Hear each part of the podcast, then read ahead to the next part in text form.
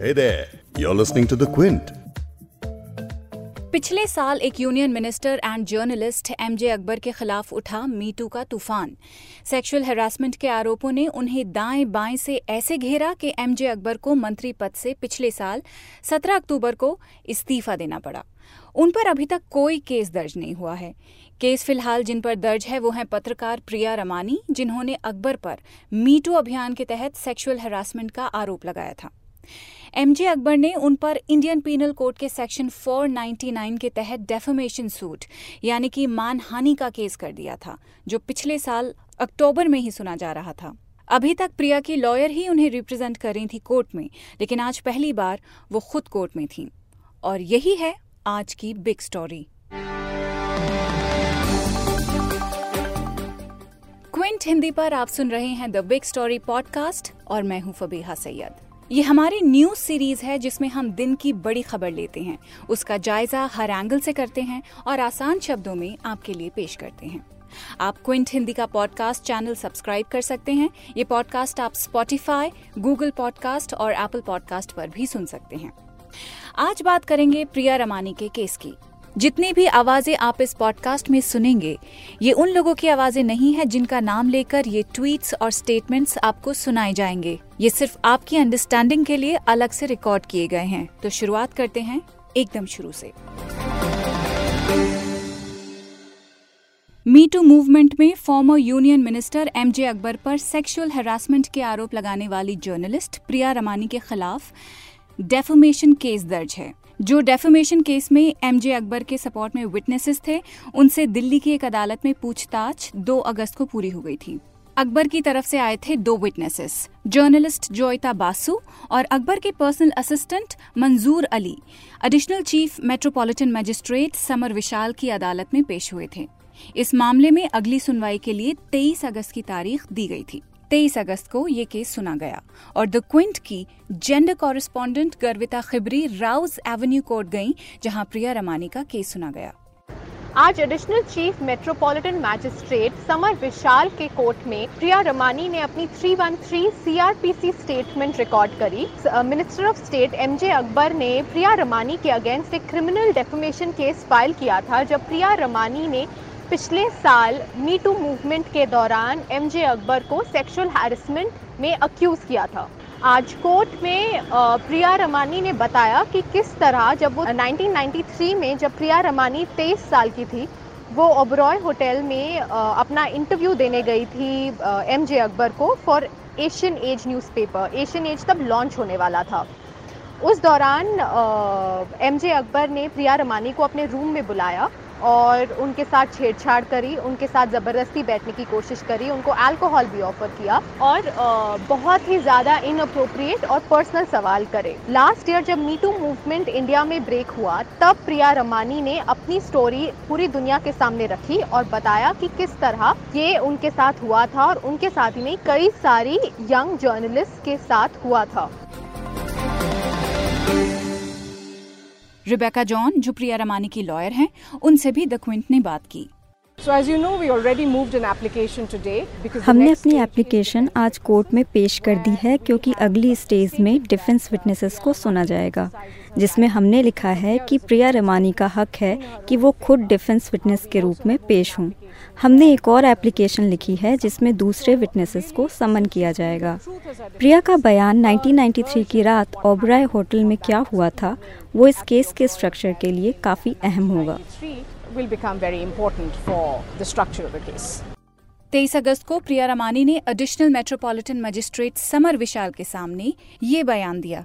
ये एक written statement है जो हम आपके लिए पढ़ रहे हैं।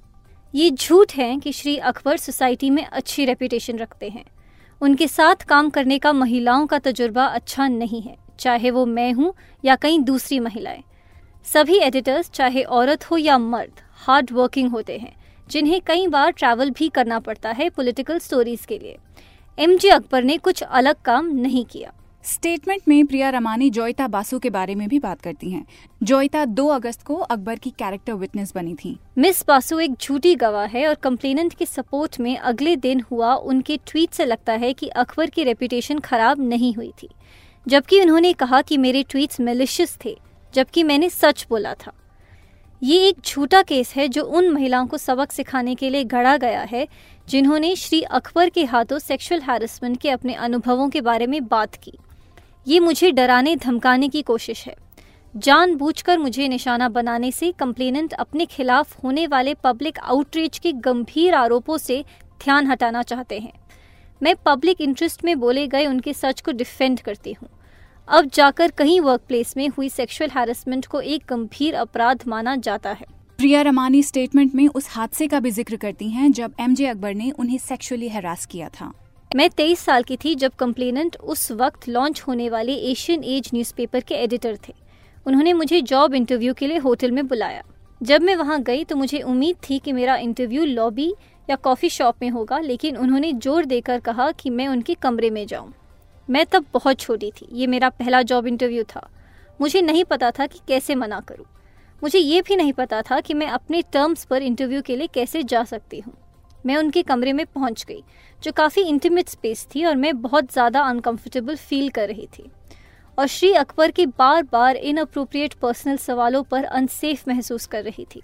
उन्होंने मुझे एक अल्कोहल बेवरेज ऑफर किया और वो ज़ोर ज़ोर से गाने गा रहे थे और कह रहे थे कि मैं जाकर उनके करीब बैठ जाऊँ। उस रात के बाद मैंने अपने दोस्त निरुपम वेंकट रमन को फ़ोन किया और बताया कि क्या हुआ था। एमजे अकबर के खिलाफ कई वुमेन जर्नलिस्ट्स ने आरोप लगाए हैं और जब अकबर ने इस्तीफा दे दिया तो इन सब ने कहा दैट दे फेल्ट विंडिकेटेड, यानी कि उनके दावों की कहीं ना कहीं पुष्टि होती दिख रही थी। अकबर के रेजिग्नेशन के बाद रमानी ने ये ट्वीट किया था, हम महिलाएं एमजे अकबर के इस्तीफे से संतुष्ट महसूस करते हैं। मुझे उस दिन का इंतजार है जब मुझे अदालत में भी न्याय मिलेगा। एमजे अकबर के इस्तीफे के बाद कई महिलाओं के रिएक्शंस भी आने शुरू हो गए थे और फिर शितापा पॉल, जिन्होंने एमजे अकबर पर हैरासमेंट का आरोप लगाया था, उन्होंने ये कहा, ये लंबे समय से ओवरड्यू था और ये जरूरी था कि अकबर अपने एक्शंस की मॉरल रिस्पॉन्सिबिलिटी ले और अपने पद से हट जाए। इस बात का तो credit media, journalistic fraternity and civil society को जाना चाहिए। शुमा राहा, एक अन्य पत्रकार जिन्होंने अकबर के खिलाफ स्टैंड लिया था, उन्होंने द क्विंट से ये कहा, एमजे अकबर का इस्तीफा ओवरड्यू था। बीस से ज्यादा महिलाओं ने उनके खिलाफ सेक्सुअल मिसकंडक्ट के आरोप लगाए। इसके बाद केंद्रीय मंत्री के रूप में उनका काम करते रहना ठीक नहीं था। So yes, better late than never. इस्तीफा देते वक्त एमजे अकबर ने कहा था कि उन्होंने इस्तीफा सिर्फ इसलिए दिया है क्योंकि वो रमानी के खिलाफ अपनी कानूनी लड़ाई पर्सनल कैपेसिटी में लड़ना चाहते हैं।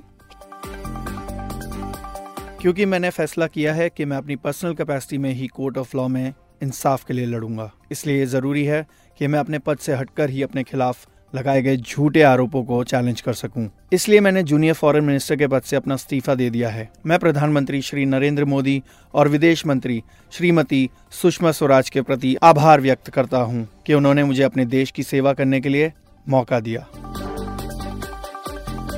हियरिंग के बाद प्रिया रमानी ने ट्वीट किया कि उनका केस अब सात और नौ सितम्बर को सुना जाएगा। कुछ लोगों का मानना है कि कुछ महीने पहले शुरू हुआ मी टू मूवमेंट अपना असर खो चुका है, लेकिन प्रिया रमानी केस जैसे मामले इस बात के गवाह हैं कि इस मूवमेंट ने वर्कप्लेस पर महिलाओं की सुरक्षा को लेकर एक बड़ी बहस छेड़ी है जिसका असर आई होप पॉजिटिव ही होगा। तो आप क्विंट हिंदी पर सुन रहे थे अभी तक द बिग स्टोरी पॉडकास्ट। मैं हूं फबेहा सैयद।